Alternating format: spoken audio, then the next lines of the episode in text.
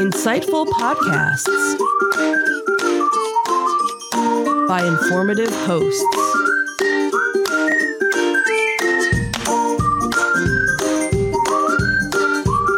Insights into Things, a podcast network.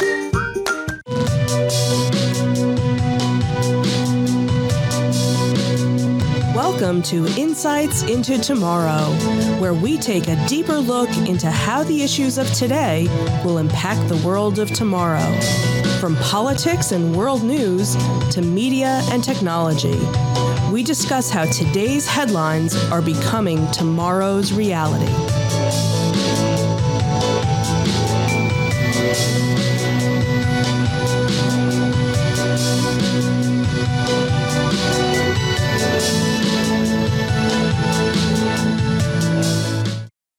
Welcome to Insights into Tomorrow. This is episode 12, The Cryptocurrency Conundrum.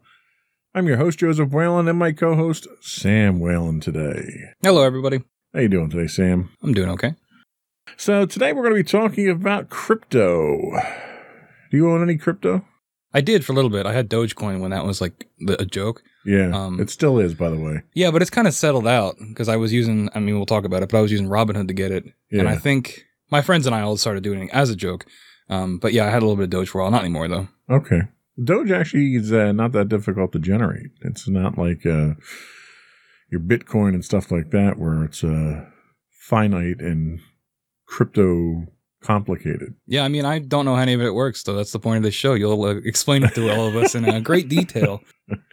yes, I will, hopefully, in, in terms that we can all understand. Uh, but before we do that, I would uh, uh, suggest folks subscribe to the podcast itself so you get it first thing on Monday morning at 8 o'clock when they come out.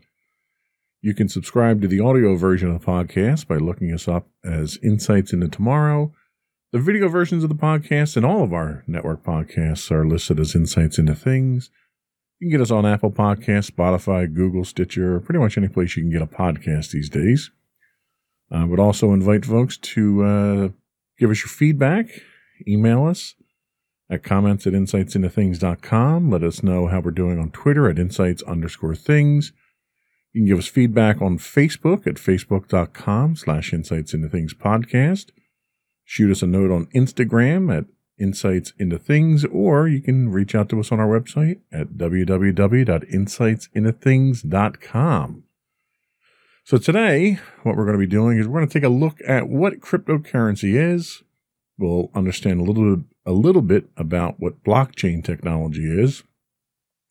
Then we're going to take a look at some of the real time or real world impacts that cryptocurrency is having on today's economy and whether it's worth investing in.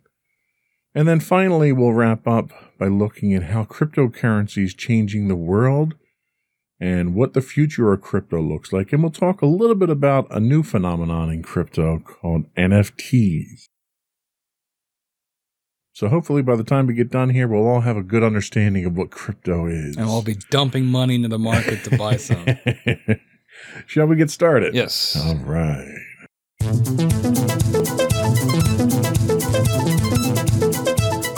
So, what is crypto? So, this definition of crypto comes from NerdWallet. Figure that was kind of a safe place to go to. So, cryptocurrency or crypto is a digital currency that can be used to buy goods and services, but uses an online ledger with string, a strong cryptography to secure online transactions. So, when you, unlike a, a, a, a, nationalized currency, there's no borders to crypto at this point. It exists entirely online. And it's basically tied up inside of a cryptographic algorithm. Much of the interest in these unregulated currencies is to trade for profit, with speculators at times driving prices skyward, as we've seen recently with uh, Bitcoin. Many companies have issued their own currencies, often called tokens, and these can be traded specifically for goods or services that company provides. Uh, everyone's familiar with microtransactions, and nowadays you can buy um, currency with a company that you then use to buy things inside that company. It's no different than when you used to go to the arcade and the arcade machines didn't take quarters, they took tokens. So you put a dollar bill in a machine and got four tokens out instead of four coins. And that kind of kept that money tied up inside of that uh, that establishment. So cryptocurrencies also use technology called blockchain. So we'll talk about blockchain in a second. That's really the driving technology behind blockchain. But part of the appeal of cryptocurrency is the security of it. A lot of people feel the anonymity that uh, cryptocurrency offers is a selling point uh, because you can go out and make a transaction, a purchase online somewhere, and not have that traced back to you through a PayPal account or a credit card or something else. But what people don't realize is it's not as untraceable as they think it is because there is a digital footprint. There's a digital trail that goes along with it that can be traced back to your wallet because you have to have a digital wallet that you apply these coins to. So, with that in mind, questions, statements, inquiries? no, I think uh, I think that that all makes sense. I mean, my familiarity with Bitcoin is mostly from um, the last season of Mr. Robot, actually, which ended a while ago. Um, but in that show, the economy basically tanks, and this one company, um, eCorp, comes up with eCoin, which is basically takes the place of physical money. So everybody has their eCoin wallet on their phone. So I kind of got the concept a little bit from that. I mean, it's a fictionalized portrayal, but they did their research in terms of, you know, using Bitcoin as a replacement for physical money. Sure. And and really, I mean, money is currency itself is anything that has a value associated with it that you can trade for things. Whether it's paper money that we have, whether it's gold coins because the uh, material that it's made from has a value associated with it, or nowadays with U.S. currency where there isn't a a backing to it. There's no silver or gold backing to it. There's an intrinsic value based on the current economic state. So as a result, the dollar goes up and down depending on what our trade state is and, and other factors in the world. Cryptocurrency is the same sort of scenario, but it's affected by things very differently. Like one of the things that we're seeing nowadays is um, Bitcoin is soaring right now. And one of the reasons it, it took a recent jump was Tesla, Elon Musk's company, uh, decided that they're going to take Bitcoin payment for cars and they invested more than a billion dollars to acquire Bitcoin. Well, anytime uh, a commodity is purchased in volumes like that, the cost of it goes up just because of the perceived value of it at that point. So you have you have speculative investment like that that's causing uh, a rise in value. Yeah, that happened with uh we talked about Dogecoin earlier too. Elon Musk would like make a tweet about Dogecoin and it would shoot up like 20 cents or something like that. Sure, sure. So like and you get that with regular stocks too, but with crypto it's even more volatile like that. Well, and Elon Musk is a great person to pick on because he's the type of person who stock in Tesla goes up significantly and then he tweets and says, "Oh, well, that's over that's that's overvalued." And then the stock plummets. Mm-hmm. And you know, when you're the second richest man in the world, you can stand to lose $40 billion and it doesn't really put a dent in your bank account, but your other investors can't afford that kind of recklessness and that volatility in a stock that they're investing in. And, and we'll talk later about the investment angle of Bitcoin and cryptocurrency, but we're going to find that's the same type of thing with, with crypto. So the technology that is based on is blockchain. now, this information comes from another website, Investopedia.com. Blockchain is a decentralized technology spread across many computers that manages and records transactions. Blockchain is a specific type of database. It differs from a typical database in the way it stores information. Blockchain store data in blocks that are then chained together. Blockchain. I Hence, get blockchain.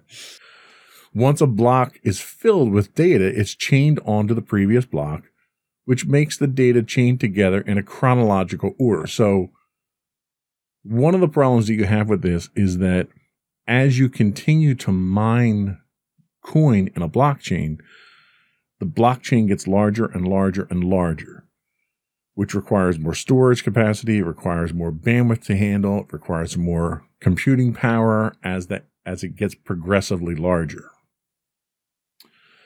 Different types of information can be stored on a blockchain, but the most common use so far has been as a ledger for these transactions. In Bitcoin's case, blockchain is used in a decentralized way so that no single person or group has control. Rather, all users collectively retain control. So when you're going to mine Bitcoin, you download whatever the current version of that blockchain is, the entire thing. And as you're churning through it and you fill up the block itself, you're sending that data back out to this collection of computers. So when we're talking about downloading it, is this like terabytes, petabytes? I don't know how big does it get. Uh, I don't know what the last count was, but you're talking a massive amount of data right now. Like, like it would take. I, th- I think I was looking at numbers earlier, and it took eight hours or so over a gigabit line to download the current one. Um, once you have it, though, you get incremental updates yeah. to it. But that's just a sign of how large this is. And the larger it is, the more computations have to be done. so the problem a lot of people are running into is that in order to mine Bitcoin now, people are using very sophisticated hardware. In fact, NVIDIA just came out with their latest line of video cards, and they cryptographically crippled them through a driver update so they couldn't be used for blockchain because what's happening is you're actually burning more energy in computational power and cooling to run these machines than you're generating in actual funds. Um, so it's environmentally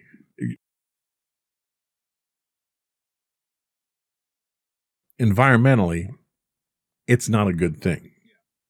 I mean, we're not drilling another hole in the ozone or anything, but this is not going down the right path.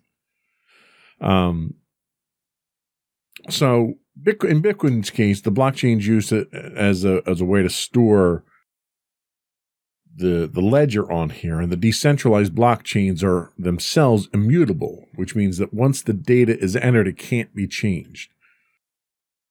And for Bitcoin, this means that transactions are permanently recorded and viewable to anyone. And that's where that lack of anonymity comes from. Because in order for this whole system to work, you have to use a shared database for these transactions. Now, your existence in here is probably some, you know, 64 character long random GUID number, not, you know, Sam. So there's that level of anonymity but it also records origins of these. So it can tell geographically by your IP address where it's coming from. So when you process something on the blockchain, it knows what your ID is, might not know who you are, but it can see where you're at.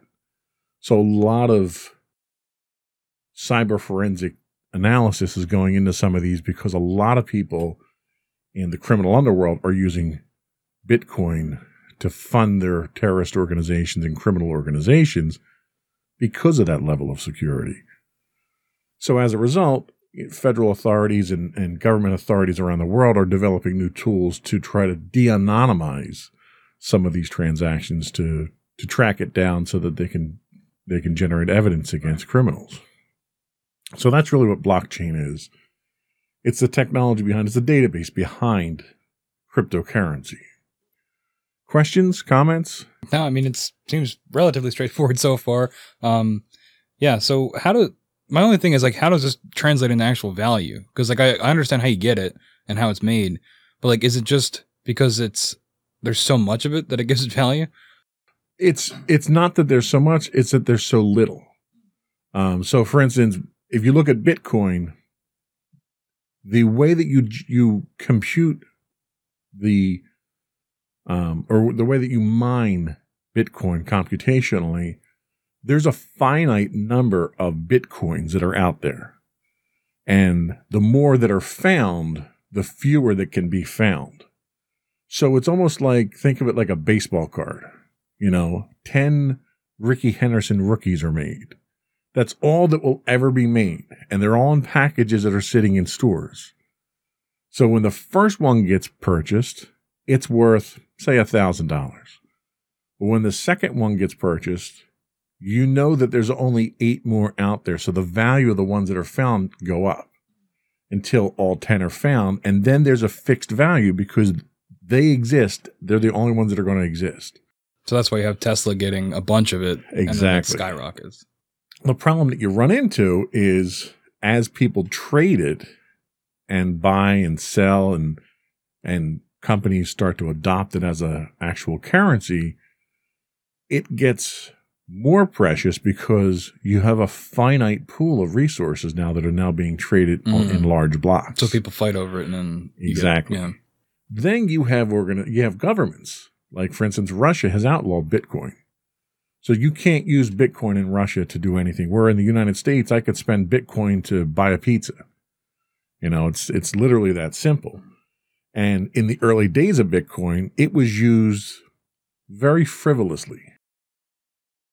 It was generated a lot on colleges because a lot of college students would use uh, computers on campus because of the computational power to generate these. So you'd have students that would have 10 bitcoins that would generate overnight.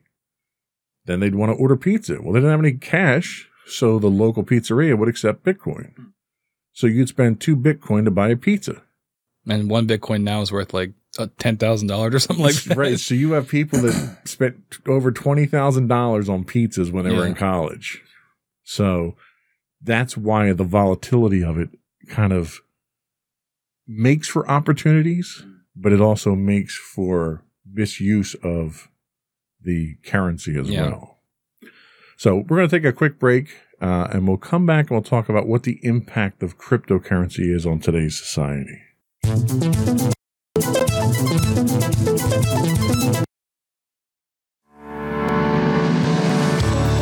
Insights into Entertainment, a podcast series taking a deeper look into entertainment and media. Our husband and wife team of pop culture fanatics are exploring all things from music and movies to television and fandom. We'll look at the interesting and obscure entertainment news of the week. We'll talk about theme park and pop culture news. We'll give you the latest and greatest on pop culture conventions. We'll give you a deep dive into Disney, Star Wars, and much more. Check out our video episodes at youtube.com backslash insights into things. Our audio episodes at podcast.insightsintoentertainment.com or check us out on the web at insightsintothings.com.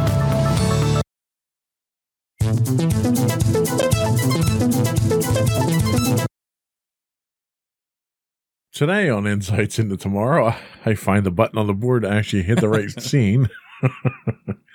Today we're talking about cryptocurrency, and we're going to talk a little bit about the impact of cryptocurrency on today's economy. So we've talked about Bitcoin, we've talked about Dogecoin a little bit. There's actually more than 6,700 different cryptocurrencies that are traded publicly today. And this is according, according to coinmarketcap.com. Cryptocurrencies continue to proliferate, raising money through initial coin offerings. You've heard of IPOs, initial public offerings for stocks. ICOs are what crypto coins actually use to generate their funds. The total value of, all cryptocurrencies as of February 18th, 2021 was more than $1.6 trillion according to CoinMarketCap. And the total value of all bitcoins, the most popular digital currency, was pegged at about $969 billion. Now, you can't have that much market cap and not have a huge influence over the economy. I mean, I, I can't, it's hard for me to imagine another segment of the economy other than like Apple that's a trillion dollar company that has that kind of influence over it. Um, so just that that value alone gives you a footprint and a and a place at the table that countries. I mean, that's that's more value than most countries in the world actually have as far as value goes. What are your thoughts on that? I mean, that's an astounding amount of wealth. and yeah. like going back to the pizza analogy from earlier, like to think that it's come from that, you know, using it to get a, a pizza to $969 billion in what, 20 years? Yeah, not uh, even that. Yeah, yeah, less than that. Um, it's just interesting and, and stocks in general or the market, how that works. It all kind of mystifies me. It seems like it's gambling with extra steps and like, um, how things get value. And, and in this case, how things can skyrocket in value over time. It, uh, it fascinates me, but it's not something I have any idea how to get involved in. Well, and that's one of the things, that's one of the real distinguishing factors between a cryptocurrency and a stock. A stock is a piece of something. It's a piece of a company and its value is based on the value of that company, its revenue, its its profit, and how that company is being run. And all that information, when you're a publicly traded company, is publicly available. So you want to go do the research on Intel and see how much Intel is worth, you can see what their assets are, what their liabilities are, what their profits are, what contracts they've landed over the last 12 months. You can do all that research and find all that information. And, and largely that's what, you know, analysts and stockbrokers do for you. They, they do all that work for you and come back and say, okay, buy Intel because they're worth it. but you have the freedom to go get that information yourself and do it. You lack that information for the most part when it comes to crypto. I mean, crypto isn't representative of anything substantial. It's literally data that's being passed around. And a lot of people have a very difficult time wrapping their heads around that. It's hard to understand why you would need something like that. Granted, you you can have a currency that doesn't have borders. So for instance, you know, you have the euro, versus the dollar. And the euro traditionally trends a few cents higher in value than the dollar does, depending on what's going on from a political, geopolitical standpoint. But that currency itself is based on gross domestic product. It's based on manufacturing output. It, there's a measurable metric that you can look at for it. So you can kind of predict, okay, well, you know, we know that everyone's being hit by the pandemic right now. And Europe, sections of Europe are being hit worse than others. So the chances are their their uh, economy is going to be impacted by that further. So maybe now is not a good time. And I'm saying this strictly from a theoretical standpoint. I am not an investment broker or am I qualified to comment on any of this stuff? But you can see these signs, these trends, and determine that that might not be the investment that you want because the euro may go down as their economy is impacted. You can't do that with Bitcoin. Tomorrow, Bitcoin could lose 30% for no apparent reason, or it could gain 30% for equally no reason. It's volatile. That is that is incredibly, the, yeah, incredibly volatile. So why do people like cryptocurrency?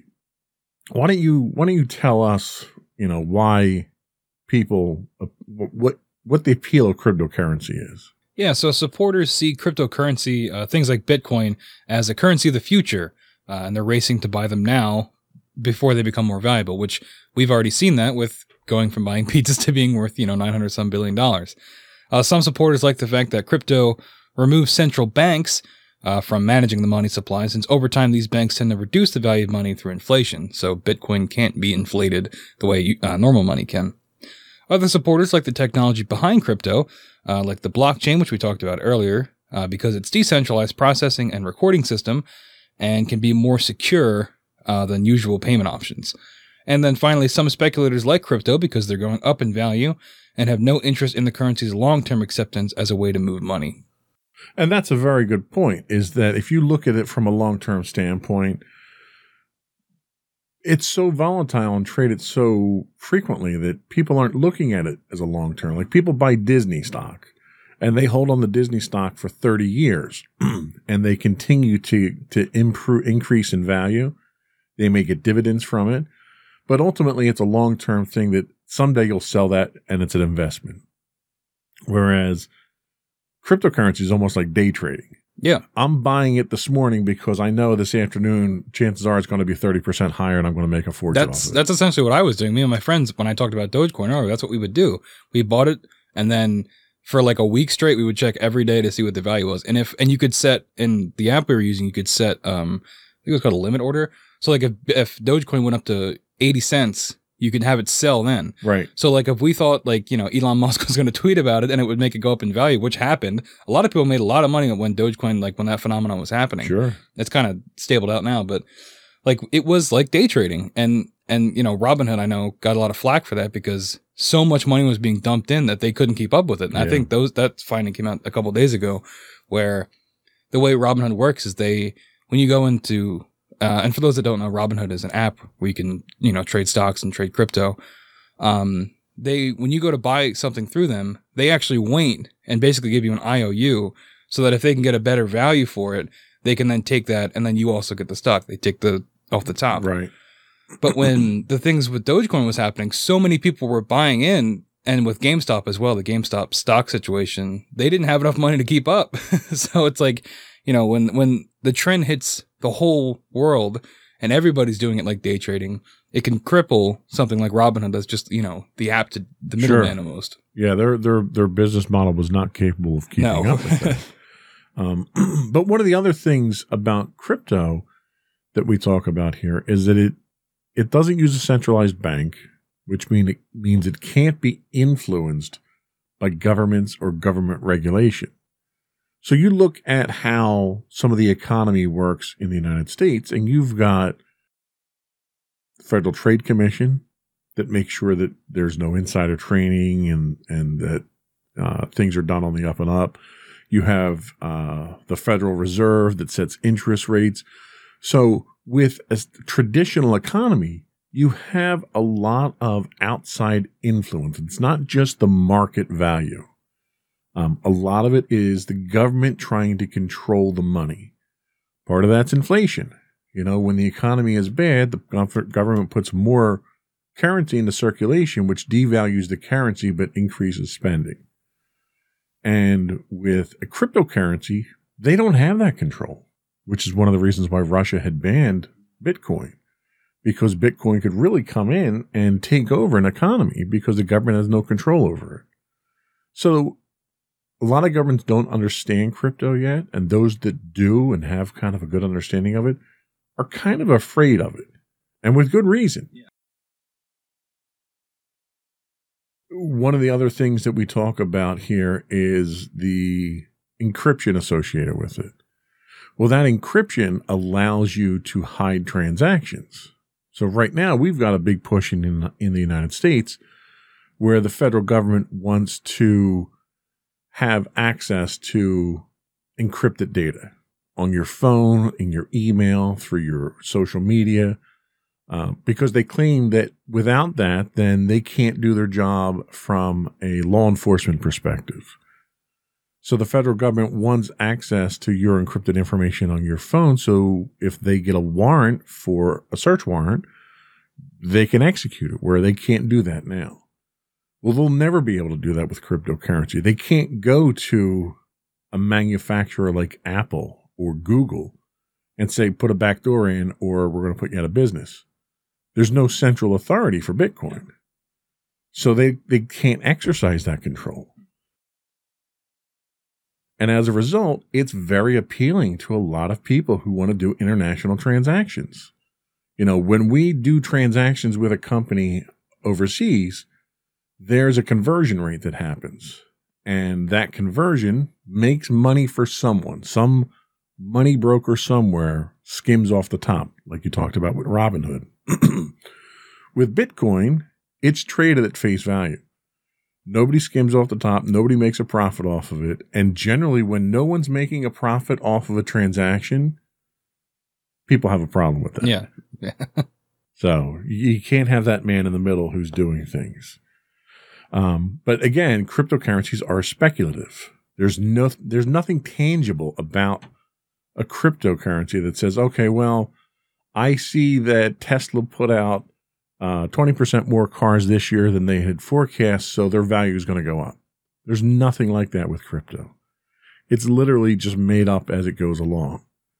And that's something that scares off investors. So what you get is a completely different class of investors that go after cryptocurrencies. Um, as an investor myself, I'm very risk averse. You know, I will invest money in an eight percent, a guaranteed eight percent return any day over the possibility of a 15% return with a 50% chance of loss. That's just the way I am. I'll always go for the sure thing. I mean, like I've been investing a little bit. Like I don't, as you've have I've made clear by this show, I don't really understand how a lot of this stuff works. So I've been using Robinhood, and and they got in trouble for kind of gamifying it. But I like that personally because it makes it a lot easier to understand. Um, and the way I've been trading it is it's it is like gambling where you, if you're putting money in, like you have to be okay to lose it if you mess something up or like you're you're okay having it sit there for a long time because you know a lot of stocks are like you talked about with the disney example a long-term thing. So it's i don't i haven't been doing it enough to understand my like how i do it. Um but at least with the crypto stuff i was doing it daily trying to get like just the smallest amount of value out of it.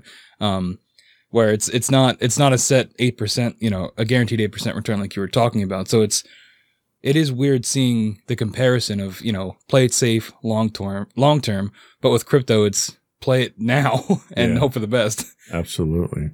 So I guess the real overriding question is are cryptocurrencies a good investment? So, like we said, cryptocurrencies may go up in value, but many investors see them as more speculations and not real investments. And the reason for that is that just like real currencies, cryptocurrencies generate no cash flow. So, for you to profit, someone has to pay more for the currency than you did, which is called the greater fool principle. Yeah, I love that one. that's a funny name Uh, and it's a legitimate theory for for investing. Um, but if you contrast that to a well managed business, which increases its value over time by growing the profitability and cash flow of an operation, ex- experts note that cryptocurrencies such as Bitcoin may not be that safe. And some notable voices in the investment community have advised would be investors to steer clear of them. Because it's gambling. Yeah, it's just you, gambling You hit the the nail on the head. You're probably better off going to Vegas Yeah. and betting, you know, five thousand dollars on black at the roulette than you aren't putting it in to cryptocurrency. Of a particular note, uh, Warren Buffett compared Bitcoin to paper checks, saying, "quote It's ve- it's a very effective way of transmitting money, and you can do it anonymously and all that. A check is a way of transmitting money too. Are checks worth a lot of money just because they can transmit money?" And I think that really boils it down because in order to do anything with Bitcoin, you either have to generate them through very complex, very costly uh, computational uh, efforts, or you need to buy them. So if you invest the money to buy them, you've paid somebody money for money. Really, Yeah. And you're paying that conversion rate. Mhm. If you generate it, then you're paying the money to actually. It's not free. Like a lot of people think that, and that's that's part of the problem is that people think that oh well, cryptocurrency I can generate that. I can I can quote unquote mine that on my computer. Well, I already own the computer, so it's costing me nothing. If I can mine three Bitcoin, that's a fortune. Well, you're not mining for nothing. You're paying the electric bill. You're paying to cool it because it's it generates so much heat to to do these computations. People have actually turned mining uh, computers into heaters for their homes. oh wow you know what they've done is they build a computer with five or six uh, graphic processor units, high grade graphics processor units, and they channel that heat into their house, and that's how they heat their house. That's insane. I saw I saw one person who lived out in Colorado or something like that, and he actually funneled the heat from his cryptocurrency computer to a chicken coop, and that heats the chicken coop outside. Well, there you go. But that's no different than because you're still paying Yeah. to to use that power. One of the latest trends now is they're putting a lot of crypto mining farms in Alaska, so they don't have to pay for the cooling costs. So they're just pulling Put know, them in the ice. yeah, they're they're pulling outdoor air in, and that's cooling these machines off. Yeah, I know there was a. This was a while ago, probably like a year ago, but the N- Nintendo Switch had a thing, the gaming console, where uh, people couldn't figure out why when they played this one game, it was like some cooking game, why their switches kept overheating, and it was because they were using it to mine Bitcoin in the background for the game. So people's switches would overheat and turn off, and they couldn't figure out why because it's not like you know the Switch is like that big. It's not like it's a you know a PS5 or something. Yeah. So people were like, "What's going on here?" And they looked into it, and it was they were mining Bitcoin in the background when you played the game. It was insane. Yeah, yeah, it's scary. It really is. Yeah. For those who uh, see cryptocurrency, uh, such as Bitcoin, as the currency of the future, it should be noted that a currency needs stability so that merchants and consumers can determine what a fair price for goods is. So let's take the instance of Tesla. So they're going to be selling a car and they're going to price the cost in Bitcoin out to what the equivalent dollar value would be. So let's say, for instance, you buy a, a Tesla for $80,000. Let's say that's, for the sake of easy math, that's eight Bitcoin. All right. Say Bitcoin's at $10,000 each. Well, if Bitcoin drops in value at any point in time while you're still paying for that car, then you just got, like, if it drops to 5,000 per Bitcoin, you just paid half price for that car. What merchant is going to deal with a currency that's that volatile and that prone to have them lose money? Eh, Like it just for for Tesla to to go that route, I think puzzled a lot of people. Do you think that it's going to end up becoming regulated if enough businesses get involved? Do you think it's just going to sidestep the government and they're just going to regulate it themselves? Especially if they have the majority of it, like a Tesla or another big corporation? Well, and that's that's actually a very interesting proposition. You can't regulate it. You can't because of its decentralized decentralized nature. So even if you own the majority of it, like owning the majority of a company, you control that company. If you own the majority of Bitcoin, you can't dictate the price of Bitcoin because Bitcoin is only worth what the market will bear. So if Tesla owned 60% of the available Bitcoin out there, they could ask whatever they want. But if nobody wants to pay that value, then it's not worth that, right? Like think of selling on eBay. Oh, you know, I can put my Star Wars figures up on eBay and ask $5,000 for them. Doesn't mean they're worth 5000 if nobody's going to buy them. and that's what you're looking at with Bitcoin is that you, you can't deregulate. So I don't know why at this point in time someone like Elon Musk would get into it if for no other reason than just for publicity. I'm pretty sure he had an SEC filing the other day where they have to call him like Crypto King now or something yeah, like that. Yeah, I saw that. Which one of my friends, it was half joking, but he was like, "Well, that's so they don't have to say he's a CEO. So when he does dumb stuff like this, he can say, "Well, I'm not CEO. I'm the Crypto King." Right. it's different. Right. but I, I don't know. I, I, he does things like, I mean, this is the man who sold flamethrowers to to promote his boring company, his you know his mining company. So We could do a whole show on him if we wanted to. yeah, he's I- like Tony Stark, but not as cool. but as we said, Bitcoin and other cryptocurrencies have been anything but stable through much of their history. For example, while Bitcoin traded close to $20,000 in December 2017, by 2020 it was trading at record levels. Uh, I'm sorry, it uh, dropped as low as 3,200 later that year.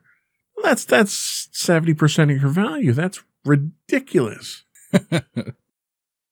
to, to have a drop like that. And then by 2020, it was back at record levels again. So the price volatility creates a conundrum. Hence the title to the show. Heyo. See, you Full made fun of me circle. for the title. I did make Greg. It was funny. If bitcoins might be worth a lot more in the future, people are less likely to spend and circulate them today. So I'm going to stop buying pizzas with my Bitcoin. I'm going to hold on to them, making them less viable as a currency. So think of it almost like a commodity, like gold. So gold rarely drops in, in value. And what happens is a lot of people buy gold and they hold on to it because it's a good investment because it doesn't drop in value. Nobody deals in gold as a currency anymore. It's not practical to deal in it. But because it's stable, people are going to hold on to that and use that to back other ventures. Because this is volatile and could drop or increase dramatically, people don't want to spend that because they don't want to spend $20,000 on a pizza. Even though it may only be $20 today, to, you know, a year from now, it could be $20,000. So it doesn't lend itself to being used to transmit money. And finally, they say, why spend a Bitcoin when it would be worth three times that value next year? And that's exactly what they're saying. It's more an investment gimmick, I think, than it is a, a real currency. So then, do you think it will go by the wayside eventually? If once if people adopt this line of thinking that it's it's you know not worth the effort to spend it. I think Bitcoin has a very limited lifetime to it. I think cryptocurrency in general does. I think blockchain has other practical applications that can be used for more realistic things. Uh, I think what we're seeing right now with crypto is probably a fad because it's just too unstable. Yeah. You know, people, investors don't like instability. Um, so you're going to find that it's going to it's, it's going to probably lose its widespread adoption pretty quickly. Mm-hmm. But let's take a quick break and we'll come back and we'll look at what we do think of what the future of uh, cryptocurrency is and how it's changing the world.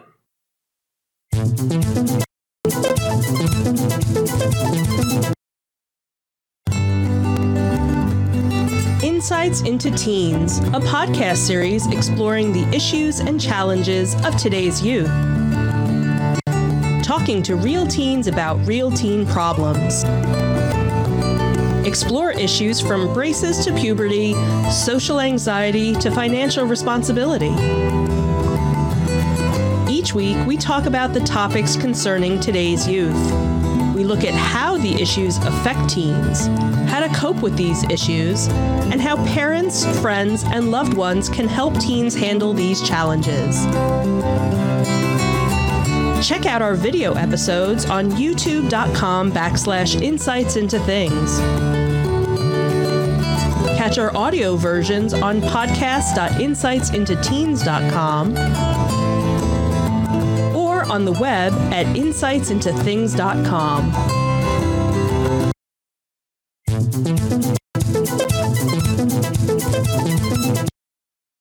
Welcome back to Insights into Tomorrow.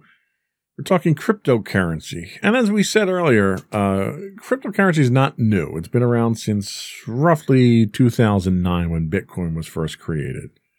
Uh, but in recent years, it started to have a more significant impact on the world. Cryptocurrency has done this by changing the way various industries operate and opening up new opportunities for individuals and businesses alike.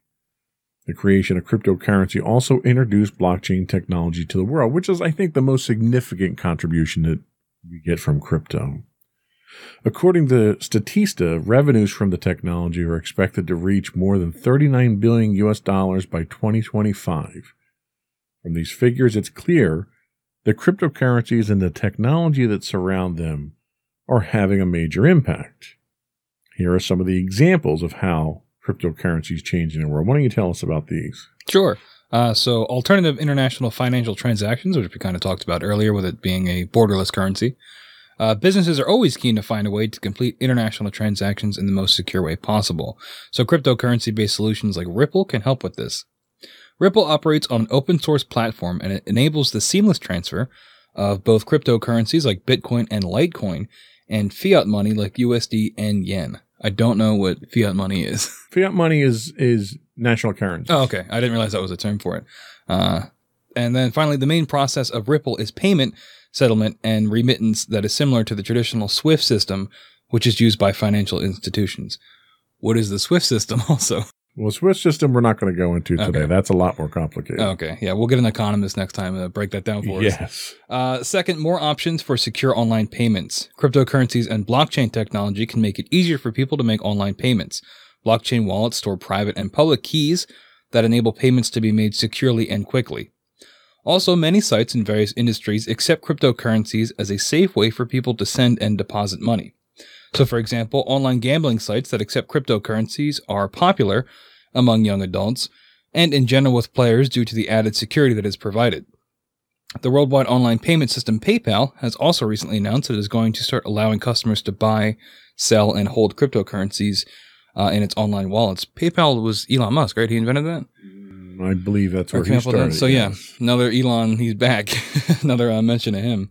Uh, revolutionizing supply chains. So Bitcoin, the global economy, is reliant on secure and efficient supply chains. This makes supply chain security a major concern. The blockchain technology that enables the use of crypto can also be used to improve the security of supply chains thanks to its transparency and decentralized nature. Certain currencies like Waltonchain and VeChain, or VeChain, are specifically aimed at improving the safety and speed of supply chain operation. Providing a platform for creatives, it can often be difficult for professionals like musicians to sell content without interference from middlemen like producers. So they can use crypto like XRP uh, to allow them to sell content directly to consumers. This is because consumers can access the content and pay for it using a real world payment solution. That's an interesting note. I never thought of that of, of, of how it can be used to actually help uh, people that might be, you know, Yeah. uh, scammed by a producer or something like that. Changing the way NGOs deal with money, non governmental organizations, NGOs, engage with crypto as a way of getting currency to underprivileged areas of the world. During the current crisis, the Red Cross in Italy has also started accepting Bitcoin donations from people in order to boost its fund and help it provide the support that people need. Uh, so, using it uh, for more humanitarian efforts. Sure. And and the other thing we kind of have to make note of here is that we talk a lot about Bitcoin because that's in the in the news a lot. And Bitcoin's a form of crypto, but it's obviously not the only version. Crypto in general can be used for other different things depending on how it's generated. Like for instance, we talked how Bitcoin has a finite number of Bitcoins that you can ever get out of the blockchain. But other currencies like Dogecoin, it's unlimited. So you can continue to generate Dogecoin, which is why the value never really soars because there's an infinite amount of it out there. But it's also a legitimate form of, of currency because it is digitally signed through a very strong encryption. So something like that, you can easily use that to do electronic transactions back and forth online or to transfer large sums of money or you know things like that where you want to have secure borderless uh, transactions that's not to say that bitcoin's the best crypto for that but crypto can be used for these things. It it does away with that decentralized bank. It does away with these conversions. It does away with the regulations that you get bogged down in. One example, which is probably not a good example, is North Korea. Okay, so North Korea is under all kinds of sanctions. They can't trade, you know, tea at this point in time without having some kind of sanction slapped on them. But they can trade crypto Mm. because it's unregulated. Yeah. There's no way to stop that. I didn't even think of that. Now that's a bad example of that, but the good example of that is if you're in a oppressive third world regime that you're trying to fight for the freedom of the people there and the government is oppressing you. You can fund those operations through cryptocurrencies and still manage to get the funds that you need. yeah, it sort of cuts out the, the red tape and the middleman and all that to just get them the currency where it needs to be. Exactly. I, I think personally moving forward, cryptocurrencies themselves are going to be more of a medium than they are an asset or an investment.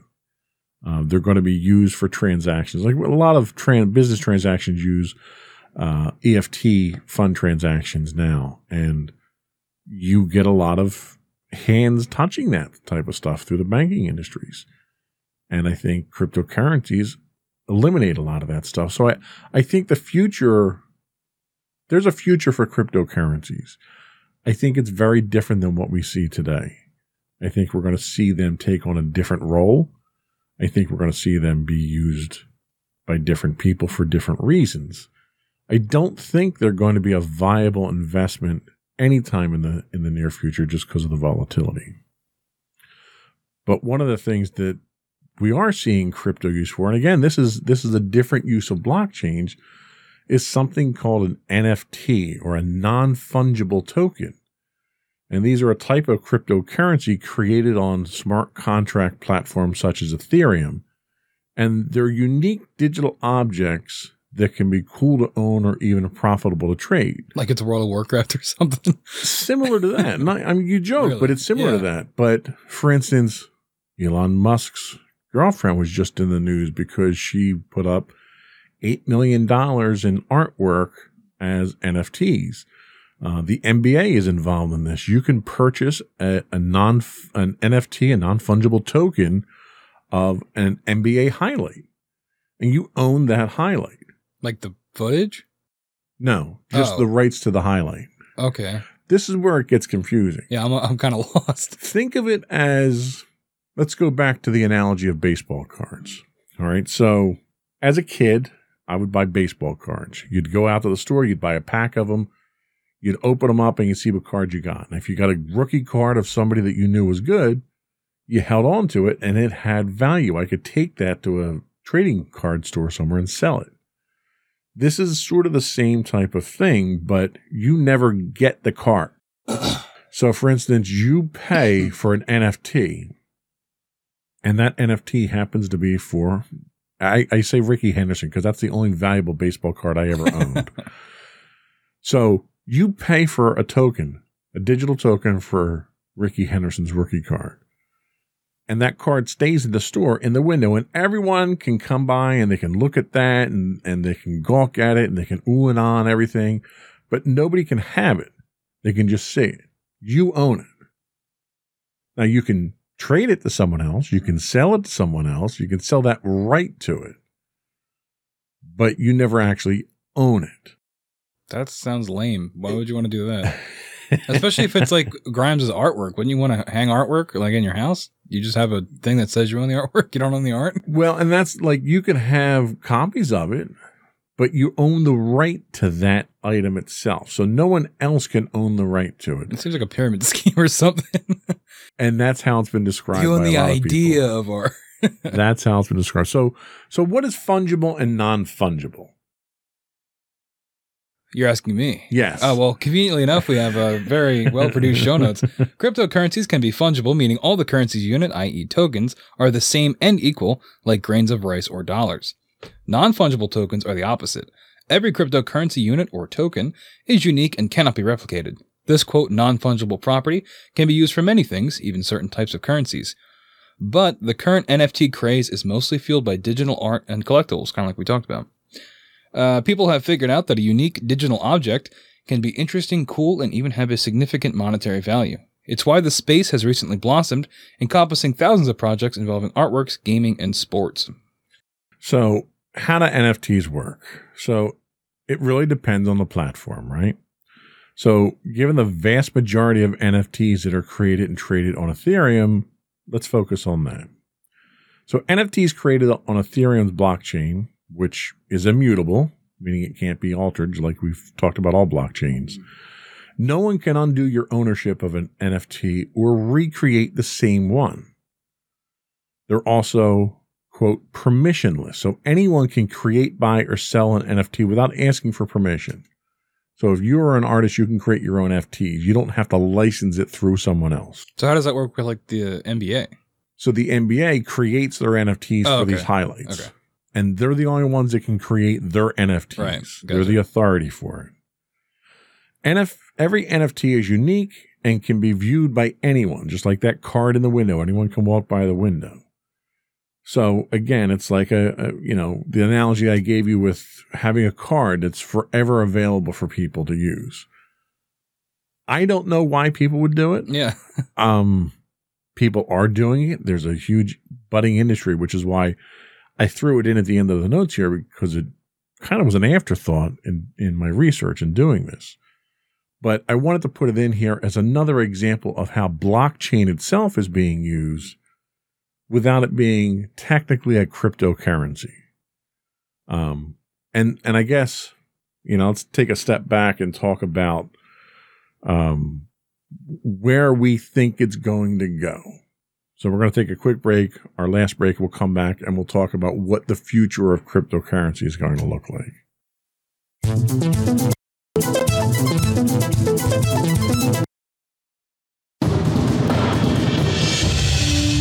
For over seven years, the Second Sith Empire has been the premier community guild in the online game Star Wars The Old Republic. With hundreds of friendly and helpful active members, a weekly schedule of nightly events, annual guild meet and greets, and an active community both on the web and on Discord. The Second Sith Empire is more than your typical gaming group. We're family.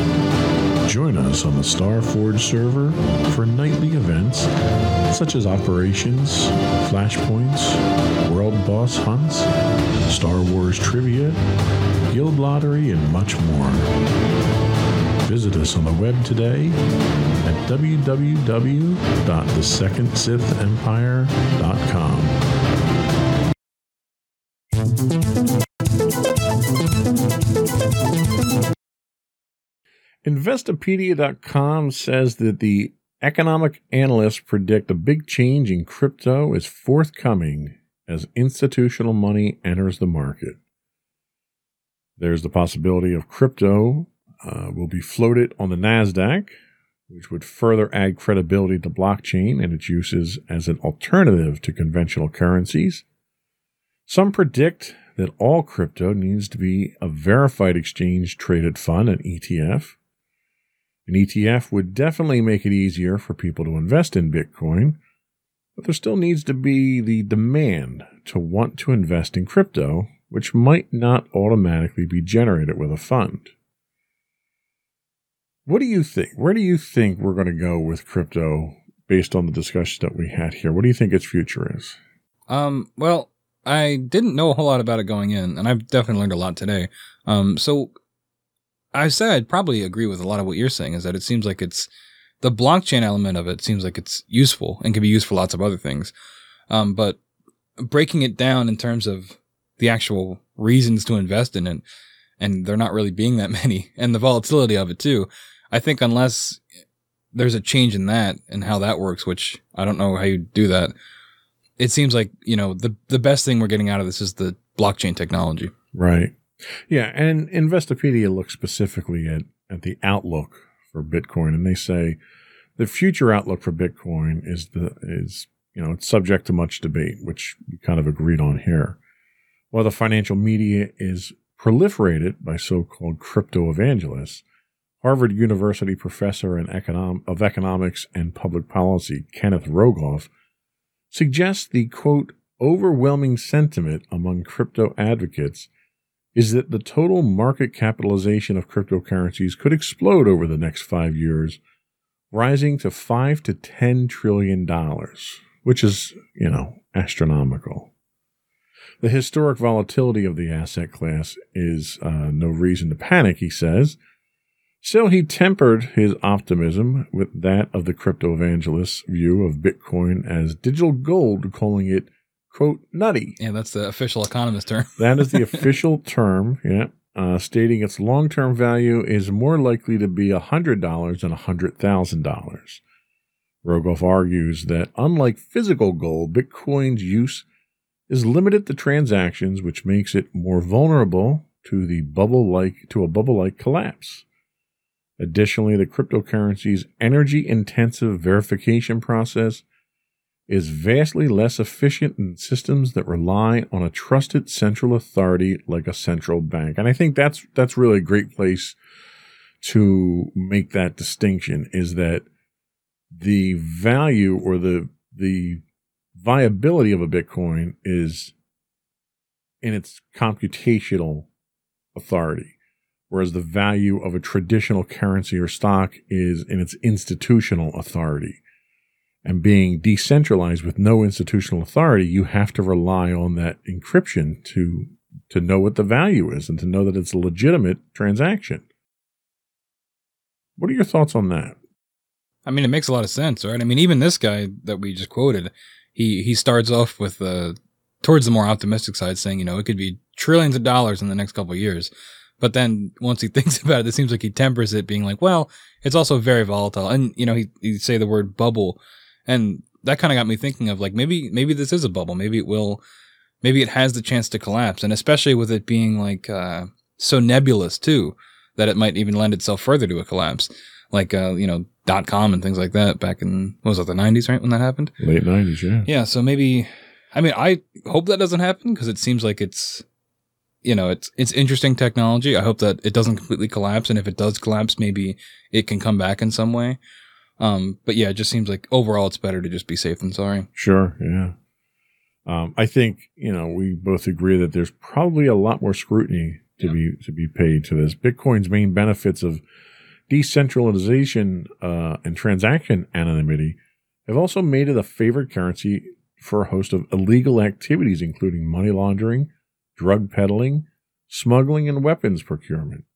This has attracted the attention of powerful regulatory and other government agencies, such as the Financial Crimes Enforcement Network, the SEC, and even the FBI and Department of Homeland Security. In March of 2013, when this was an infant state here, the Financial Crimes Enforcement Network issued rules that defined virtual currency exchanges and administrators as money service businesses, bringing them within the jurisdiction of government regulation.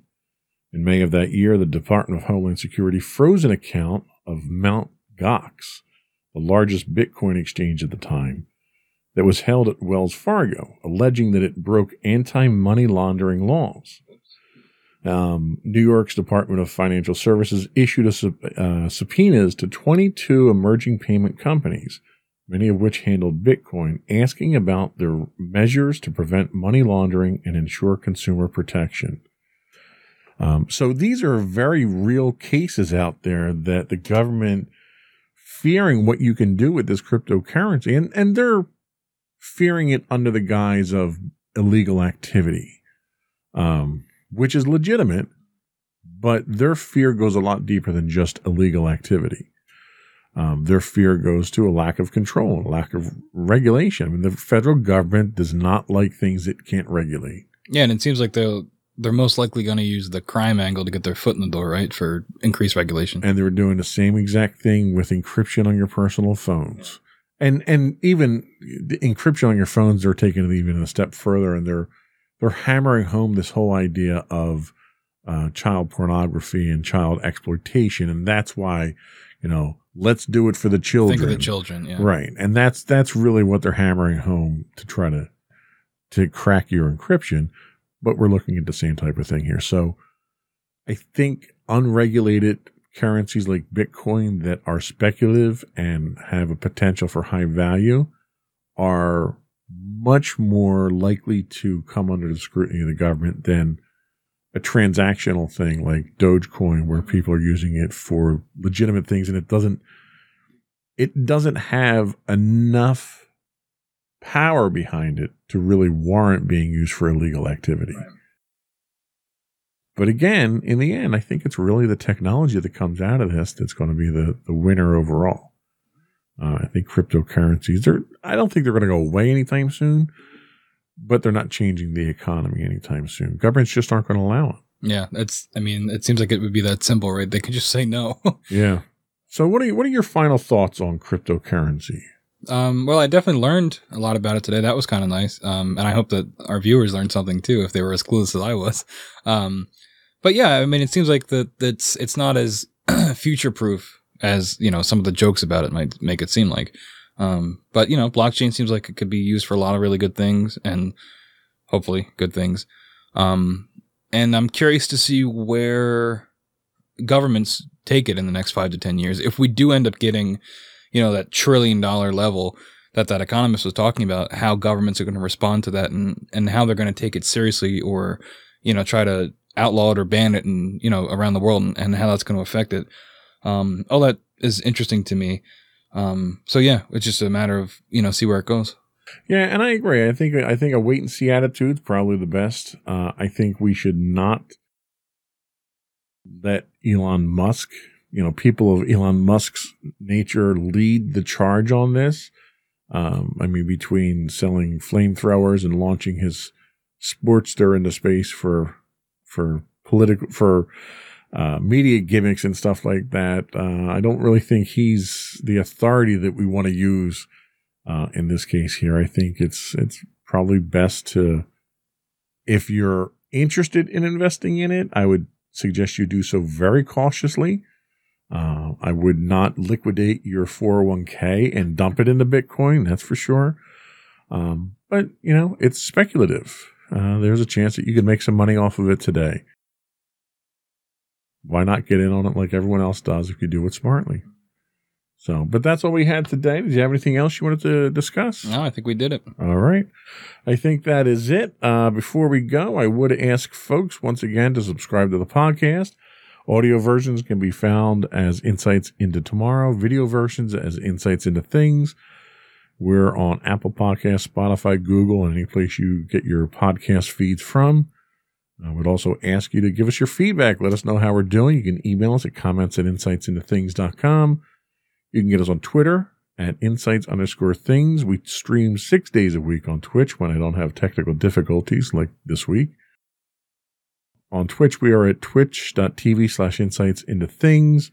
Uh, if you have a Amazon Prime membership, you do get a free Twitch Prime monthly. We would love it if you sent that our way. Helps us to uh, keep the lights on around here, and we have a lot of really bright, hot lights around here we have to keep on. Uh, we don't use it to mine Bitcoin. I promise you that. Um, you can get us on Facebook at facebook.com slash insights into things podcast. We're on Instagram at insights into things. You can get us on our website at www.insightsintothings.com. And that's it. We're done. Another one in the books.